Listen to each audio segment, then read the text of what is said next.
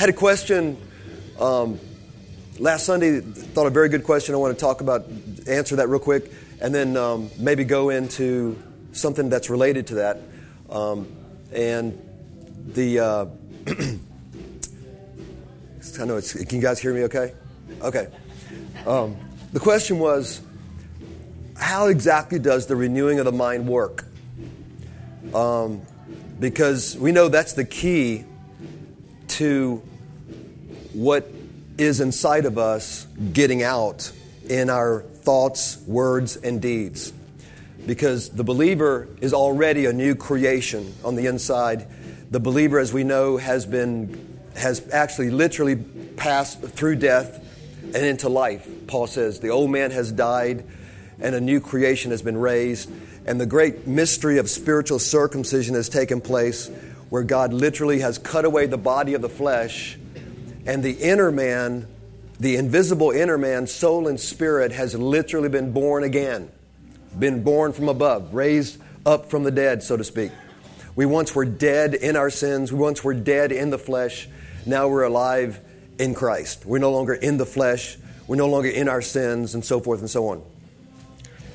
Um, this awesome truth, what Jesus did in bringing us through death and into resurrection, as Paul said, the revelation he got was, I was crucified with Christ.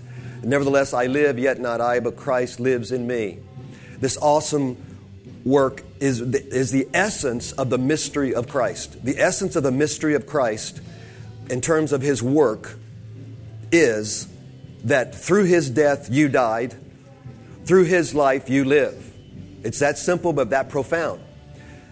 The essence of the mystery of the work of Christ is that. Because that literally takes you out of the realm of law, takes you out of the realm of earth, takes you out of the realm of this world. It takes you out of the Adamic race. It places you into a whole new reality. It's called the kingdom of heaven. And it's only possible through the Spirit that is given that we actually experience this other reality. It's not just mental, it's not just intellectual doctrine, it's an experiential reality that comes through the Spirit. That we are actually moved into another realm by the work of Christ. It's a whole other reality. It's His reality. It's His home. You live in His home. You live every day in His home. You, you are seated with Him in heavenly places. His Father has become your Father. His righteousness has become your righteousness. As He is, so are you now in this world. Hallelujah. Awesome reality. Amen. Awesome good news. Okay, I was just driving over here. I was listening to the, the Christian radio where it said uh, the uh, our WT no no what is it W's WTLN or is that TV? What, whatever 9:50 a.m. What is it? W. Okay, yeah, 9:50 a.m. I was listening to the, um, the the radio station, and they you probably have heard this phrase they've said on the radio station, this Christian radio station. They said, "This is the station where the intersection of faith and reason come together." Have you heard that? The intersection of faith and reason. It's not true. That station was was bought by Reformed theologians. It is now owned by Calvinists. The, that's just so, just so you know, the story behind that, that Christian station is now owned by Reformed theologians and Calvinists. And that's the big thing is faith and reason with the, with the Reformed thinking. It's not, the revelation of God is not an intersection of faith and reason. It's a faith, it's the intersection of faith and revelation. There's something greater than reason. We don't throw reason out. We don't throw reason out the window. We still have reason, but we have an enlightened reason. God said, Come to me, talk to me. Um, let us reason together. God says, Let us reason together. Though your sins be as scarlet, they shall be white as snow. So God's not against reason. He gave us reason.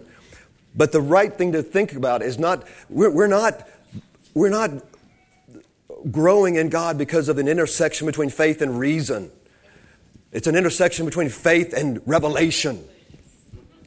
Um, and the word intersection just means they come together, they meet they meet. And um, the, the proper response to, to revelation is faith. You know, and um, so anyway, reason is, is the framework, the framework in which we can make sense of the revelation. Does that make sense? See, reason, God has given us reason, and so we have, that's the framework that we can make sense of the revelation so that we can put in our minds, the, we can hear that another can take your place in judgment. That's, you reason that out. Okay, another can take my place in judgment. So there's where, that's where reason comes in. But the revelation is another has taken your place in judgment.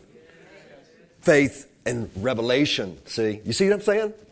Okay, so the renewal of the mind is not about uh, a focus on reason and knowledge uh, and information. It is a focus on revelation, but the Spirit revealing the things of God to us. Paul says that the Spirit of God has been given to show us the deep things of God. Paul says that no man can know the thoughts of God but the Spirit of God. See? Paul didn't put a lot of a lot of emphasis on reason.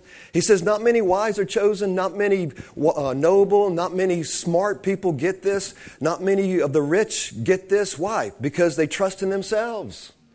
The rich trust in their money, the wise trust in their wisdom, the uh, professors of, of uh, college trust in their, their uh, diplomas. See, it's the poor in spirit that get this, that, that realize Paul had all that. Paul had all the knowledge, he had all the diplomas, he had all the accolades. He was in in the society at Jerusalem. He was taught by Gamaliel, the best. He was, he was rising in the ranks. He was known in the Sanhedrin. He had all that stuff. But he got a revelation. He says, God, in the fullness of time, revealed his Son in me that I might proclaim him among the Gentiles. And then he says, I counted all dung. I counted as dung all that stuff the diploma, you know, my boasting and my wisdom, my knowledge, and so forth. Um, there's a couple of chairs here if you don't, if you don't mind sitting on the front. Um, so, anyway, is that making sense? Is that reasonable? That's it.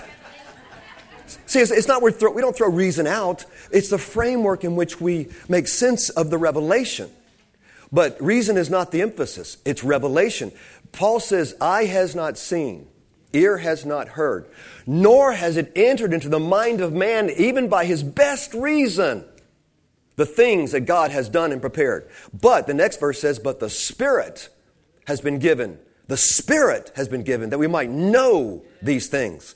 Many times people read that verse that Paul wrote about eye has not seen, ear has not heard, nor has it entered into the heart of man or the mind of man what God has done. And they think, you know, won't, won't be, you know, in the sweet by and by, when we go to heaven, we'll get to see all these things and know all these things. And they always take that verse as a future thing that we will experience after death. But the very next verse says, but. It says, but. So it says first, there's no way you can get this stuff in your, in your natural mind. You can't. No man has seen it. No man has heard it. No man has even thought it. You can't reason your way into this. In fact, it is foolishness to the natural mind. If the natural mind tries to reason himself to what God has done, it will be stopped by foolishness. The thought, the thought of foolishness. Like, no, that's foolishness. No, that's foolishness. See? So the natural mind cannot get this. It is foolishness to the natural mind. That's why the next verse says, but the Spirit has been given that we might know now these things. That we might know now these things that God has prepared. For who can know the thoughts of God but the Spirit of God? And now the Spirit of God has been given to you that you might know the thoughts of God. The deep things of God, that we might understand this great mystery of Christ, of our own death and resurrection and ascension, our own translation, saints, our own translation into His kingdom now. It is the glad news of the kingdom of heaven that spread through Europe, that, tr- that turned the world upside down with this proclamation of a new reality. They were called the people of the way back in the book of Acts, the people of the way, the way, the, what do you mean the way? The way to God and the way to live, a new and living way through union with Christ Himself. It's awesome. So, back to the original question. All right, the original question is how does the renewal of the mind work? How does it really work? I want to just say that first to lay a foundation that we're not looking at the renewal of the mind in the sense of reason or knowledge or information. Um, a lot of Christians approach the renewal of the mind as if they're going to college and they'll take the Bible as a textbook and they'll say, I'm going to renew my mind because I'm going to study the Bible and I'm going to have scriptures on my refrigerator and my mirror in the morning and I'm going to memorize scripture and I'm going to, I'm going to fill myself with knowledge so I can renew my mind. And I'm going to, some people even, you know, say things like, I'm going to work the word, I'm going to work it, I'm going to keep saying it, I'm going to keep saying it, I'm going to, you know, keep repeating it over and over again, and I'm going to work it, work it, work it so, so I can renew my mind. That's not the renewal of the mind. It's very, that's very uh, wearisome. It's a lot of work in that, a lot of striving in that. Um, keep in mind, saints, that, that the first 300 years of the Christian church, there were no Bibles. So nobody could renew their mind, I guess, until King James came around, right? There were no Bibles for 300 years. There were no scriptures to go study, no concordance, no study Bible, no Bible classes, nothing that, no, no seminaries, nothing. All you had was an apostolic revelation that was sent out, the powerful word of Christ. And those who received the apostolic revelation of Jesus and what Jesus did and who he was, it exploded inside of them, and then Jesus himself taught them. You see, the, the scripture says the new covenant, they shall all be taught of God. It's the Spirit of God. Uh, John said boldly, You need no man teach you, but the anointing which abides within you shall lead you into all truth. Paul was able to leave the believers with this awareness of Christ in their midst, inside of them and in their midst, such that they would depend on Him to lead them, to teach them. And you know what's so cool about the way of God, the work of Christ, is that it's not complex. See, men, natural men, naturally make things complex. Look at the U.S. government. It's a perfect picture. You know, it's, it's like when men try to do things, it, they, make, they make it very complex. And that's why they, they run right past the simplicity of, of what God did in Christ, because they think that's just too simplistic. It can't be that simple. But when God does something, it is so simple, yet it is so profound. It takes a revelation to see how, how big it is, and then it takes a revelation to grow in it because it's all of the Spirit. But it's very simple, which means the early believers had a very simple, simple message. And they, they, they ate and drank of Christ. They ate and drank of this reality. They encouraged each other in the truth, and they grew from this without a complex system of religion, without a focus on sin or the flesh or the law they had a, a simple, simple revelation that was this that Christ has taken us through judgment on the cross. That God has totally judged us for our, all our sin on the cross. And this same, this same Christ who took my judgment on the cross was raised again on the third day that he might impart to me his resurrection life by the gift of the Holy Spirit. I am now in him and he is now in me. I am now in him and he is now in me. He is my life. To live is Christ. Jesus himself is now in me and I am in him. As the Father was in the Son, the Son was in the Father, so now the Son is in me and I am in the Son. One. His work is complete. And now we walk in this union with him there is nothing else you can add to that. You don't try to improve on it. You don't try to fix it. You don't, all you want to do is, is experience more of Him. You want the mind to be renewed so you can grasp it as much as possible while you're in these bodies this awesome reality of God's great love. And that He now has become my Father, Abba, Papa. He's my papa 24 hours a day, seven days a week. And I am righteous in him 24 hours a day, seven days a week. This is the abundant grace that Paul talked about. He who has received this abundant grace and the gift of righteousness shall reign in life by one Christ Jesus. It's a reigning in life now because of union. Isn't that awesome? It's a reigning in life now because that's how the early church could do it without complexity. Because it was a simple message, but a profound message. It turned religion upside down. In fact, they were the, the apostles who brought this revelation of Christ into the world were called the people who have turned the world upside down because it was instead of a man focused message of get your act together, get cleaned up so God will accept you, do something so God will love you, instead of a religious, fleshly, natural, man centered message, it was a completely reverse. No, God has come. God has come in the Christ, as the prophets proclaimed, and He has taken away the sin of the world Himself. And He asks you only to believe. As the Pharisees said, What must we do to work the works of God that He might be pleased with us? And Jesus says, This is the work of God, that you believe on Him whom God has sent. See? He did it. And then, so those who believe, enter into this great mystery of death and resurrection through Him. It's, it's beyond religion. It's beyond man. It's beyond the natural. It's, it's not of this world. It is a work of, the, of God.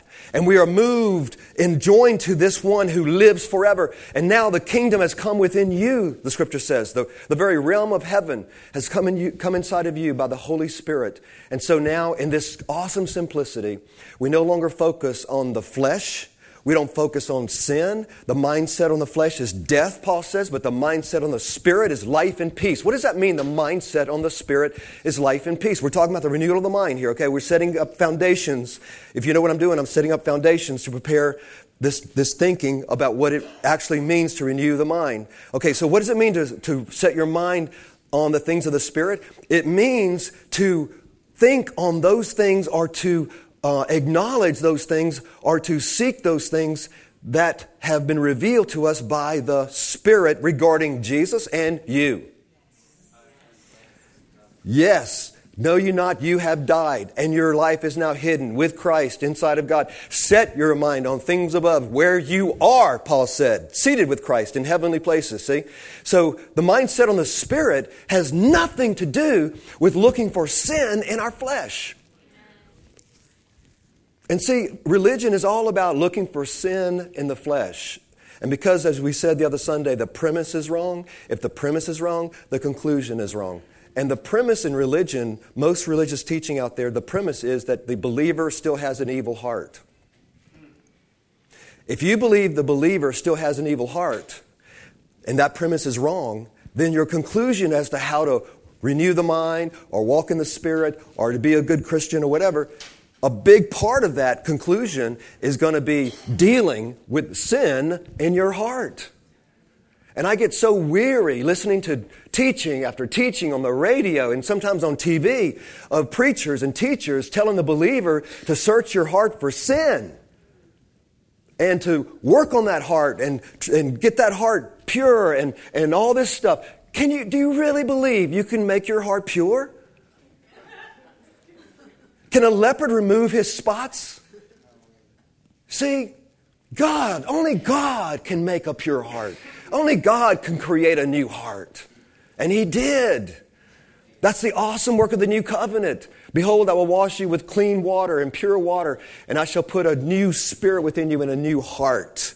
And I will raise you up. I will fulfill the yearning of David in Psalm 51 when he says, Oh God, creating me a new heart. Blot out all my transgressions you know, creating me a willing heart, a new heart. And that's what we have now in Christ. God has put the power of sin in the flesh and only in the flesh. And that is not who you are now anymore. So yes, we still battle with the sin, the power of the flesh, but that's why Paul says walk in the spirit, walk in the reality of who you are, and you will not fulfill the lust of the flesh because that's not who you are. Amen. Isn't that cool? So you don't deal with, you don't try to deal with your heart and try to, try to get a, become a better person. I mean, that, that very thought is, is against the revelation of the Spirit that's coming to you. I mean, the very, that's like saying, uh, I know we've said this before, but it's like, it's like me saying, Tiffany, Tiffany, you need to be sitting in that chair. And Tiffany thought she was sitting in the chair. So now she's in confusion because she thought she was already sitting in the chair, but now she's being told to sit in the chair. That's how religion is when, when religion says your heart is evil. Because your heart is not evil, so if you think it's evil and it's not evil, it's confusion. And then, you had, then you're at the mercy of men to tell you when your heart is good enough, when your heart is holy enough. You're at the mercy of the teachers and the preachers who say, yeah, that's good enough for God and for, and for me, but, or that's not good enough for God and for me. But when you see the truth of what Jesus did, you can boldly say, I once had an evil, wicked heart, as Jeremiah said, but God did something so awesome I can't even describe. This unbelievable work of God that He would raise me from the dead and call into being that which did not exist before. Behold, a new creation. Behold, a new creation. All things have become new. If any man be in Christ, he's a new creation. This is the cry of the bride. The bride yearns to hear this message because it's the truth. And this message, when, you, when the bride speaks this message, the bride then has right behind this message to the world, come, all who are thirsty. Come, all who are weary, come and drink. The bride says, come, come. All who are thirsty, come and drink. Come and drink. You who have no money, come and buy. You who have no money, I love that. You who have no money, come and buy. Come and drink freely of the water of life. He has done it. He has made all things new. I love that scene in the Passion. You know, I've said this before where Jesus is taking the cross in that Mel Gibson's movie, The Passion, and he stumbles, and his mother Mary's in the corridor, you know, seeing him in that scene. And he's like, he stumbles as, as he did in the scriptures, and he pushed back up to carry the cross.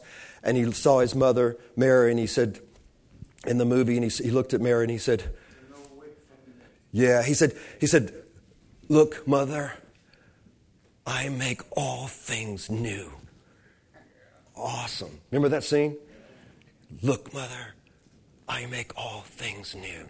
In the midst of that death and suffering, he knew the joy that was set before him. He was about to terminate the whole human race in judgment because he would take upon himself the judgment of the world. He, the iniquity of us all, was laid upon him.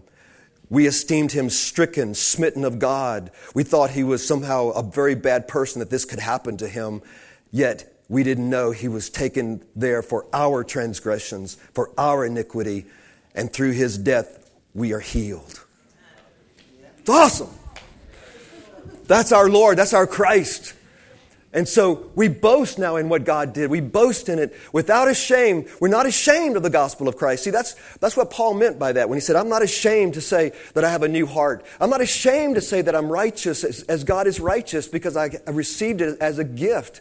I'm not ashamed to say I'm holy. I'm not ashamed to say I'm blameless. I'm not ashamed to boldly proclaim what God has done. Like Clark says, I love the way Clark says, let's boast on God. You know, people get upset when you boast on God and you, you brag about God. Let's brag about God because God needs to be bragged upon. You know, He's, he's done awesome things. The, the, the, Psalms explode with these words. Oh, He has done great and awesome things. You know, who has seen such things, you know? Ah. Okay, so the renewal of the mind. So we see it's not really faith and reason, it's faith and revelation. We see that it is something that we are to know now, not just when we die, for the Spirit has come to show us the deep things of God now. In fact, it's essential for us to, to live the life of abundance that Jesus wants us to live. I've come that you may have life and life abundantly, life full of joy. One of the big things Jesus talked a lot about before he left was I'm going, this, this life is a life of joy. I want you to ask for things now. You haven't been asking for things in my name. I want you to start asking for things in my name that your joy might be full. I want you to have joy. In fact, I want you to have my joy. My joy I leave with you. Not as the world gives. I leave you my joy. I mean, Jesus, Jesus had a big thing with joy. Jesus wanted you and I to have joy. My peace I leave with you. Not as the world gives you peace, because the world gives you peace when all the circumstances line up and the stars line up and everything. Oh, excuse me. Sorry. You know, everything lines up perfectly, like the word, the word happy. I heard uh, uh, Malcolm Smith say this years ago. The word happy in the English comes from the word happening. So we're only happy when things happen. And if things are not happening like we wanted it to happen, we're not happy. We're unhappy. We're unhappy when things are not happening. But when they're happening like we wanted to happen, we're happy. But joy doesn't come from the word happening. Joy, and there's no such word as unjoy. It's just joy because of God. The joy of the Lord is my strength, and that never changes.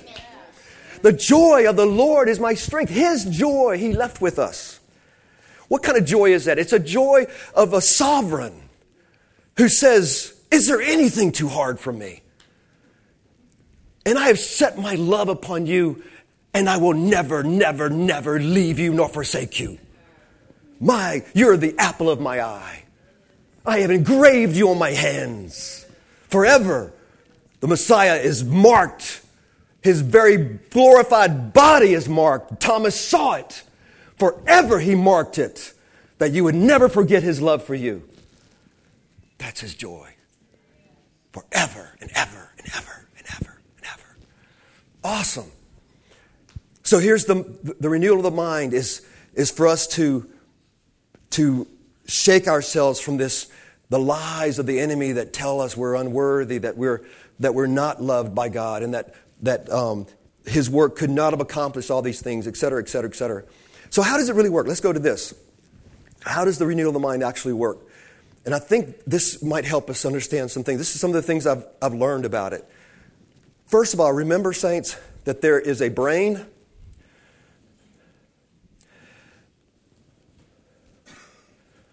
This is not going to be that good. It's a big brain. When you and I die, this brain, does it go to heaven? Okay, think about this now. When, this, when you die, when your, when your body dies, because you cannot die, Jesus said, He who believes on me shall never die. So the real you have already passed into eternal life. You have eternal life now abiding within you, the scripture says. You have now eternal life abiding inside of your body right now because you're joined to God. God is in you, God is life. Okay, so you will never die. You as a person will never die. Uh, like Peter, he talked about the Lord has shown me that I will soon put off this, this body. he, he didn't say he was going to die. He goes, I will soon put off this body and I will, I will step over. Paul said, The Lord has shown me that it's, it's, my time has come to step over but I have, but I have a, a dwelling place in heaven that is eternal. So, it, awesome. Okay, so when you die, the brain stays here. It will be in the casket. They'll do autopsies. They can do an autopsy and look at your brain. It'll be here. The mind, this is brain. The mind is part of your the invisible you. You can put it under the category of soul if you want to, but actually it's part of soul and spirit.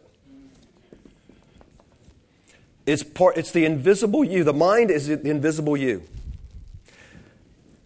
When you and I are born of the Spirit, well, before we were born of the Spirit, this mind was darkened in his understanding. It was like joined to this brain, darkened in its understanding, alienated from the life of God and alienated from the covenants of God because we were in the flesh and in our sins and so forth. What the Lord did when He raised us from the dead, created us new, cut away the inner man from the outer man, what He did was give us the mind of Christ. The scripture says, You now have the mind of Christ. Now, what that means is we actually can think the thoughts of God through the Spirit. We can actually think the thoughts of God and actually know his thoughts by the Spirit. Now, what happens, it's a process. The only process in the Christian life is a renewal of the mind. It's not a process of becoming more holy or more righteous or more accepted by God or more loved by God or more of a son or more of an heir. None of those, none of those things are progressive. Those are, are either are or not. You're either in life or you're in death. You're either a son or you're not. You're either an heir or you're not. You're either righteous or you're not. You're either alive or you're dead. You, you know, it's, it's so cool. The simplicity of this, yet the profoundness of this is amazing. The, so the, prog, the, the, the uh, process in the body of Christ or the work of Christ in our lives is the renewal of the mind. And this is why it's a process, saints. Paul says that when you leave this body, when the real you leaves this body, and the brain is left in the casket on earth, the scripture says, You will know all things, even as you are known by God. You will know everything. You will see and understand all things when you're out of the body. Paul had an experience like that. He said, I, I couldn't tell if I was literally out of the body or not, or in the body. Remember that in the Corinthian letter? He says, I, I couldn't tell if I was literally in the body or out of the body, but it was as if I was out of the body because God wanted to show me something. And He showed me, oh my God, we are really new. I cannot even explain, when, I can't even articulate in words what I saw out of the body. So when you're out of the body, you will know all things as you're known. So what about while we're in the body now, as we're walking the earth? While we're in the body, Paul says we see through as if through a glass darkly. Because the new spirit, the new life, and the new mind has to work through an infected brain. A brain that is of this creation and not of the new creation. So the new has to work through the old. So we see through a glass darkly, as long as we're in these bodies. We prophesy in part, not completely, Paul says, because we can't articulate perfectly what we're seeing in the spirit because we're having to work through these brains. It's really kind of hot in here, isn't it? Let's open these doors if you don't mind. We'll get some air circulating. Um, but the uh, does that make sense? Is that reasonable? You see, you're using reason you see how you're using reason? We're not saying we don't reason. You're using reason to make sense of the revelation. It's so cool. Okay, so the Spirit of God now is working through these brains. We contact this earth through our natural senses. We see, we touch, we taste, we speak, we, all the five senses we communicate with this world. God has deemed to allow us to do that so that we would be His witnesses of the invisible. We have this treasure in earthen vessels that the excellency of the power is clearly seen to be of God, not of ourselves. So you're walking around, you're a living miracle walking around, you're, you're, a, you're, light, you're light, you're light. Um, even the, the powers of darkness, they see you, they see you coming a long way away. You know, they, they, they, like, you know, you saw in the book, you read in the book of Acts where they, these guys try to cast out demons and, and they, they said, you know, we, let's try this, you know, what, Paul's, what Paul does, and we cast you out in, in the name of Jesus, whom Paul preaches, you know, let's see if this works. And they go, who are you? And the demons say, you know, Jesus we know and Paul we know, but who are you? And they jumped on him and he, they ran around. They ran out. So um, the enemy knows you. I remember one time I was at Lake Eola on a lunch break, and I was just resting and you know looking at the lake, just pondering some stuff, and just and I saw this guy walking, kind of a homeless-looking guy, I guess, but he was walking toward me, and then and then about 60, 70 yards or 50, 50 60 feet away as he started coming to me. He wasn't saying anything. And then when he got about 50 so feet, he looked over at me and he just started cursing the church. He looked over at me and he says, Damn, cursing the church, cursing Jesus, cursing God, cursing church. Just, I mean, he, he didn't know me from Adam. I'm like 50 feet away. He's walking silently toward on the sidewalk. He looks up at me and then he just starts cursing the church. I'm going like, interesting. I was like, he recognized me. Yeah, the demon recognized me. That's pretty. That's pretty. It was pretty interesting. And then one another time, I was in a shopping center and I was like frustrated with, you know, the way that uh, it wasn't really, it was like a bank in a shopping center, and I was frustrated with the, way the bank was, was uh, changing my money. I was out of the country, and I was like frustrated with this, you know, and I'm going like, you know, because America's so efficient on the, you know, this kind of stuff. And I'm thinking, God, this is so Mickey Mouse. This is so Mickey Mouse. God, can't they get their act together and do this right, right? I was frustrated, right? And then a few minutes later, I was walking in the shopping center, and then this, this lady comes, this lady comes walking by, and she, she was just weird acting. And then um, she walks right by me and she looks at me and she goes, Mickey Mouse, Mickey Mouse, Mickey Mouse. Different store, too, wasn't even in the same store.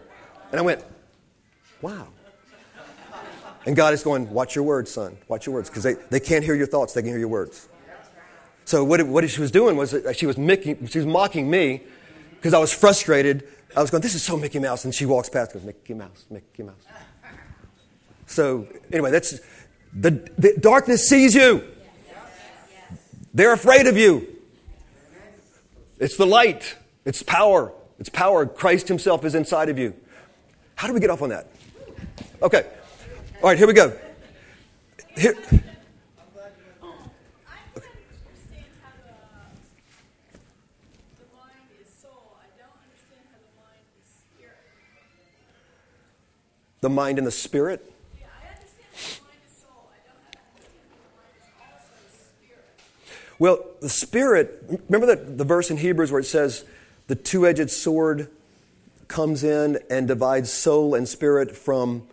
joints and marrow? We talked about that, how that's the body and the invisible person.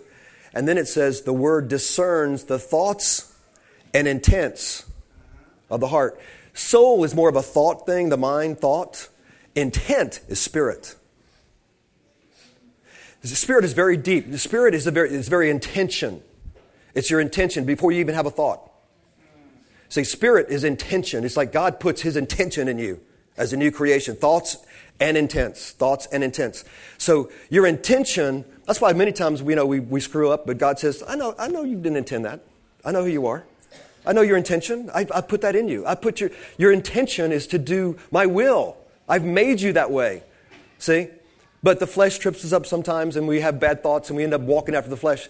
Thoughts and intent. So the spirit is more of the intent of the heart when you don't even know your intention. The scripture says the Holy Spirit searches the hearts of the believer and sees what the mind of God is, the intent of God, and prays with utterances that cannot be articulated for he knows the will of God that's already inside of you. Isn't that awesome? See, as, as contrary to religious teaching that says, you know, search your heart for sin, which is so unscriptural, the, Paul taught, no, the Spirit searches your heart to hear the intentions of God in your heart. And you may, after, you may only, you may only be able to uh, just groan. Paul says groanings that cannot be uttered with actual words. It's the groanings because the Spirit of God is praying through you the intention of God. Isn't that awesome? Sometimes you just, sometimes just lay before God and groan. You know, really, just like, just like the Spirit, just groan and just let the Spirit, because, but if you have the right mindset, if you, if you really see that you're a new creation, that you have a new heart, that you're His son, that you're His daughter, that He's one with you, all those things, those are the, that's having the mindset on the things of the Spirit, then God is, can flow freely through us to pray through us and to teach us and reveal His, His things to us. Okay, real quick, wrapping it up. The Spirit, the new creation has to work through a brain that is not of not of the new creation. This is of the old creation, so that's why we see in part, prophesy in part, and so forth. The process of the renewal of the mind is this it is a growing revelation by the Spirit of the Father. It's the knowledge of God. To know thee, Father, is life, Jesus said. And we can only know the Father through Jesus. He who has seen Jesus has seen the Father. No man has known the Father but the Son, and no man has known the Son but the Father. So what happened is God opened up his heart. In the bosom of the Father, the Son came, the Word, within the words of God, became flesh and dwelt among us, and we beheld him full of grace and glory. So now the Holy Spirit is given to reveal the Son to us, and as we see the Son, the Son reveals the Father to us. See, that's what's happening to us. And so now as we see him as he is, it's the revelation of God. See, in the garden in the beginning, they had no laws. They had no tree of knowledge of good and evil. They just had God.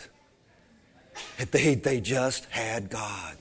Notice in the letters of the apostles how they said, May you grow in the knowledge of God, in the, in the revelation of God, in the true knowledge of Christ. The true knowledge, true knowledge. In the Greek, that means revelation knowledge of Him, of Him, of Him, of Him, of Him. All right, so well, how does that happen? What, what happens? Okay, what happens is as we have a revelation of Him, as He really is, and who we are in Him, as we look, as the, we look at the glory, Paul says we look at the glory of God in the face of Christ, and it's like looking in a mirror, because that's who you are. We look at the glory of God in the face of Christ, and it's like looking in a mirror, Paul says, because that's what you look like.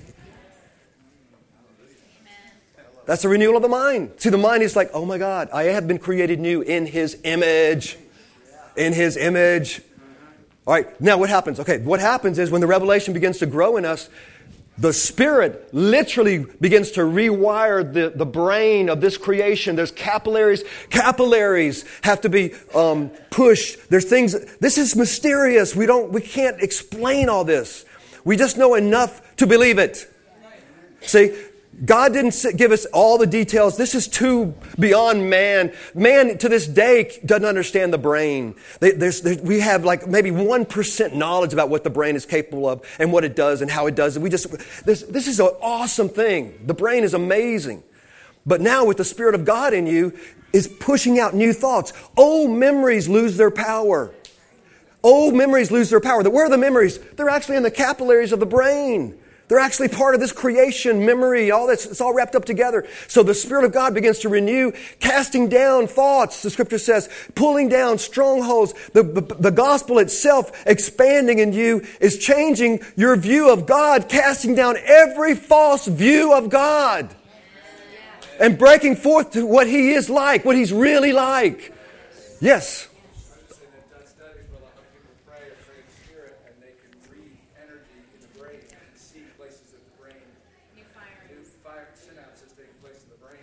That had never been fired, fired on before. Right. Because God made us. See, the brain was made for God to inhabit man. That's why he breathed into Adam and created a, a, human spirit in Adam so he could join with Adam because God is spirit. So he made us to be his temple. He made us to be his, to, so he could walk in us and we would walk in him. And in union, he made us to be in union with him. But Adam, when he, he fell in, from his innocence, he didn't, so God had to guard the tree of life and stop him from eating of the tree of life so he could not be joined to God until the redemption was accomplished. And now that when the redemption is accomplished, then the tree of life opens back up to the, to the, uh, the human race. If they believe on Jesus, now they can eat of the tree of life, which is Christ which is Christ. Do you know that? I'll close right here. You know the cherubim were sewed on the heavy Holy of Holies? it was six inches thick, the, the veil of the temple. That God said, sew cherubim on the veil. That's, the veil had the cherubim. The wings of the cherubim were on the veil of the temple. And we know that the temple, six inches thick, was ripped from the top to the bottom. At the very moment Jesus died, at the very moment he died, the scripture says he breathed his last. Then there was a great earthquake, and from the top to the bottom, the veil was rent. What happened, saints, is that God was saying to us, the cherubim that he put around the tree of life to guard the way to life, he was saying to the cherubim, step aside. The veil was rent. The cherubim literally moved aside. And the Holy of Holies, the perfect cube, heaven itself was open to man. Isn't that awesome? Yes! Hallelujah! He is your life. He is your life. Simple but profound. It changes everything. So, as the mind is renewed to this reality, we actually find ourselves manifesting. For the scripture says the Spirit will put to death the deeds of the body. Isn't that awesome? And so, what do we do among ourselves? We do this, and I'll close right here. We speak the truth one to another, Paul said. We speak the truth one to another, encourage each other in the truth. Tell your brother, tell your sister, remind your brother, remind your sister that they are an heir of God. Remind them that they are righteous in Christ. Remind them that they have a new heart and that there's no sin in them, no sin in their heart whatsoever. Remind them that they're not in the flesh anymore. Remind them that they're in the spirit. No, no man after the flesh anymore, but after the spirit. Encourage them in the truth that we all might be built up unto the fullness of the stature of Christ. Awesome! Lord, thank you so much. Father, help us see these things as we approach the end of this age. You said that in the last days they shall understand. You said in the last days they shall understand and they shall instruct many. Lord, thank you for this awesome day we live in. May the Holy Spirit open our eyes to this beautiful blue sky. Blue sky in heaven, blue sky in Christ, 24 7, seven days a week. For you sit, Father. Father, your Son sits on the right hand of God, having accomplished all things. Oh, Lord, thank you that we are your witnesses on earth. And the good news of this kingdom shall go out as a witness to all nations, and then shall the end come. Amen.